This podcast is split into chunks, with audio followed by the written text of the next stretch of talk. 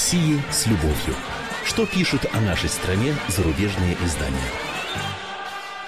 Здравствуйте. В студии замредактора отдела политики комсомольской правды Андрей Баранов. И, как обычно, я знакомлю вас с обзором наиболее интересных публикаций в иностранных СМИ о нашей стране.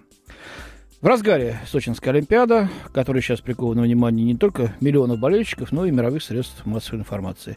Пишут очень много и о соревнованиях, и о рекордах, и о спортивных драмах. Вот история с Евгением Плющенко в топах новостей. Но меня, честно говоря, больше привлекает то, как изменился, радикально изменился, тон комментариев, посвященных организации игр, царящей на ней атмосфере, работе многочисленных российских структур, обеспечивающих проведение этой Олимпиады, от служб безопасности до волонтеров. Куда вот только подевался былой глум, какое гаденькое выискивание недостатков под микроскопом или даже откровенные лживые сказки, сочинявшиеся нашими коллегами про Сочи. Ну, собственно, продолжать в том же духе им было бы трудно, потому что читатели и зрители иностранных СМИ обрушили на своих же журналистов такой поток гневных отповедей на сайтах. Смысл его сводится к такому. Слушайте, ребята, ну прекратите изгаляться над какой-то там не раскрывшейся снежинкой на церемонии открытия. Хватит ужасов про какие-то дурацкие спаренные унитазы, которых и нет. Мы видим великолепные трансляции со спортивного праздника. У нас там у многих знакомые, друзья, родственники. Все практически восхищены тем, как проходят игры, восхищены техническим уровнем спортивных сооружений, транспортной инфраструктуры, сервисом, а главное, доброжелательностью и гостеприимством россиян. Ну, есть, конечно, еще рецидивы. Вот, например, из далекой Австралии Ник Миллер, э, Сидни Morning Herald, написал. Среди журналистов в Сочи получилось распространение настораживающая фотография. Репортер Яху Чарльз Робинсон сфотографировал мужчину, который держал в руках лэптоп некого журналиста и странное треугольное устройство. Это происходит прямо сейчас. Этот парень ходит от компьютера к компьютеру в комнате прессы и сканирует лэптопы всех, кто здесь находится. Ну, в реальности все оказалось прозаичнее. Э, сотрудник проверял, не устанавливают ли журналисты собственные сети Wi-Fi, которые могут создать помехи для официальных сетей. Вот видите, а публикация вышла тревожная, скажем так. А вот э, Джон Бренч и Сэм Долник из американской Нью-Йорк Таймс, э, видимо, исчерпав набор уже стандартных придирок, вытащили последний козырь. В Сочи, мол, слишком жарко. Снегопада не было с начала Олимпиады на прошлой неделе, и почти все дни светило солнце, говорится в заметке. Можно сидеть на улице в футболках и шортах, а это не зима. Непонятно, что надевать на состязание. Э, вот один австрийский биатлонист Кристоф Суман вообще остановился на самой тонкой футболке, которую удалось найти. Организаторы в четверг постарались предотвратить такое развитие событий. Ночью машины посыпали солью трассу для биатлона. Затем, когда вышло солнце, бригада из 15 рабочих прошла 4-километровый маршрут по пересеченной местности с ведрами крупнокристаллической соли.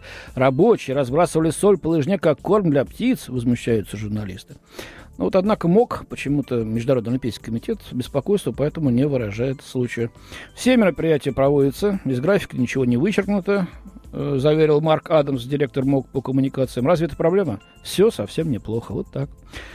А, а почему русские не проникли западной критикой, изумляется Эльки Виндиш из э, Тагешпигель немецкой.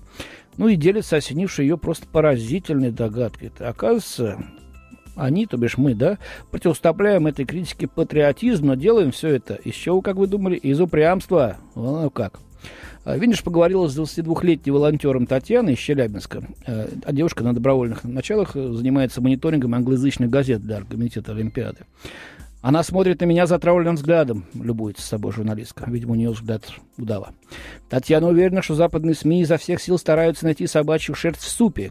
И ее это временами пугает, а чаще возмущает. Ну, это потому что единственным источником информации для подавляющего большинства россиян остается государственное телевидение, утверждает автор. А оно, неблагожелательные заголовки иностранных коллег, парирует репортажами о бездомных в Европе, дискриминации цыган и стрельбе в американских школах. Полемический накал растет даже в обычно скупой на политические суждения российской спортивной прессе. Она припоминает, припоминает э, недочеты в организации предыдущих Олимпиад, э, замечает Виндиш. Ну, в общем, что взять с этих странных, непонятных русских, которые не понимают своего счастья, видимо, да, когда с Западом объясняют, что и как надо делать. Вместо того, чтобы исполнять, возмущаются, ершатся. Не, не цивилизованные еще. Но в целом, в целом, как я уже говорил, настрой явно изменился. Хотя накануне ее начала так называемая Путинская Олимпиада освещалась в мрачных и порой откровенно политизированных тонах, пока что в Сочи не, немного критических ситуаций. Это вот пишет телевизионный обозреватель Лос-Анджелес Таймс Мэри Макнамара. Накануне Олимпиады тон журналистов все сильнее сбивался на истерию, говорится в статье. Россия позиционировалась как столь огромная и непостижимая, что NBC поручил редактору Нью-Йоркер, журнала Нью-Йоркер Дэвиду Ремнику объяснить загадки русской истории и постараться, чтобы никто не получил особого удовольствия. Во как, ребят, подумайте, какой, какую установку дают журналисту.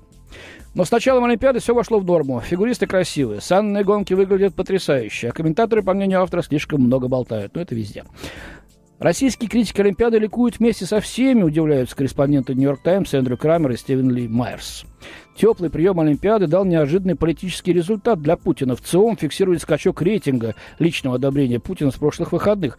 Как замечают авторы статьи, это вызвало раздражение некоторых критиков Путина. Так Виктор Шендерович сравнил последовавшие за победой Юлии Липницкой патриотические прославления фигуристки с прославлениями немецких спортсменов на Олимпиаде 1936 года в Берлине.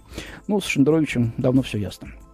Корреспондент американской Бостон Глоуб Дэвид Филиппов побывал в Сочинском протестном парке, который так остался, судя по всему, пока что не востребованным. В обычном сквере под шумной эстакадой в 10 милях от Олимпийского парка женщина во вторник развернула знамя с оранжевыми черными полосами. Ну, видимо, Георгиус Клент имеется в виду, да? Взяла рекламный щит с портретом Владимира Путина и начала одиночный пикет в поддержку Путина, повествует автор. Представительница городской э, администрации Татьяна Катаниди сказала корреспонденту, что пропутинская демонстрантка стала всего лишь вторым человеком, воспользовавшимся правом проведения протеста с начала игр.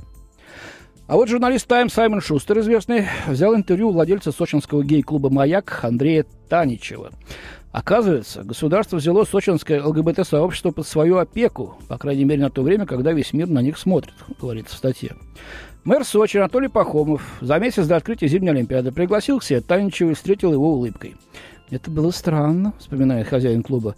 Он был очень мил, действительно очень любезен. С правами геев в Сочи все обстоит нормально. Вот позиция Таничева, который уже несколько месяцев каждый вечер повторяет иностранным журналистам к их вящему недовольству. Да? Вот хотел бы я на этой сладкой для многих наших коллег темке и завершить свой обзор, но э, не все так просто очень непросто. Э, то, что спорт вовсе не вне политики, э, что удачное проведение Олимпиады кое-кто на Западе хотел бы разменять на получение уступок от России в ключевых внешнеполитических проблемах, э, все это доказывает предельно откровенная публикация журналиста Колома Линча из влиятельного американского журнала Foreign Policy. Она заглавлена вот так. Олимпийская игра, двоеточие. Вашингтон надеется, что Сочи вынудит Путина к действиям по сирийскому вопросу. Читаем. Теперь, когда в Сочи на кон поставлена национальная гордость России, США и их союзники делают ставку на то, что Москва позволит Совбезу ООН принять выгодную Западу резолюцию по Сирии, э, так как наложить вето – это риск навлечь на себя осуждение мира во время громкой Олимпиады. Конец цитаты. Вот так вот на отмаши прямо цинично все это представляется. В проекте новой резолюции, которую поддерживают США, Великобритания и Франция, осуждаются нарушения прав человека как сирийским правительством, так и оппозицией. Но, несмотря на сдержанную риторику, дипломаты говорят, что резолюция направлена преимущественно против правительства Асада, комментирует автор, потому что в проекте есть угроза санкций для физических лиц и организаций э, режима. Э, сходные резолюции э, раньше предлагались и блокировались, напоминает автор – но западные дипломаты делятся своим планом. Надо принудить Москву занять позицию по поводу резолюции в период, когда продолжается Олимпиада в Сочи. Вот так прямо, да? Причем автор напоминает об успехе подобной кампании накануне Олимпиады в Пекине в 2008 году. Тогда на Китай надавили, и, и он уговорил Судан допустить миссию международных миротворцев в Дарфур. Тогда это было для Запада крайне важно. Ну, впрочем, уговорить э, Путина непросто э, признает автор, Россия готова сопротивляться Западу. Запад полагает, э, что дипломатия вокруг Сирии это нечто что-то вроде фигурного катания и, главное, ловкие маневры. Но русские видят в этом хоккей на льду. Это контактный вид спорта, и медали достаются тем, кто играет максимально жестко, пишет автор. А, ну вот видите, как все переплетено. Ну, так уж устроен наш мир. Эм, очень много писалось о Евгении Плющенко. Я буквально несколько пассажей посвящу, это, посвящу этому в своем обзоре. Общий тон таков. В общем, конечно, великий спортсмен, э, великий фигурист, и э, надо поблагодарить его за то, что он сделал для спорта и для своей страны. Э, но получилось так, как получилось.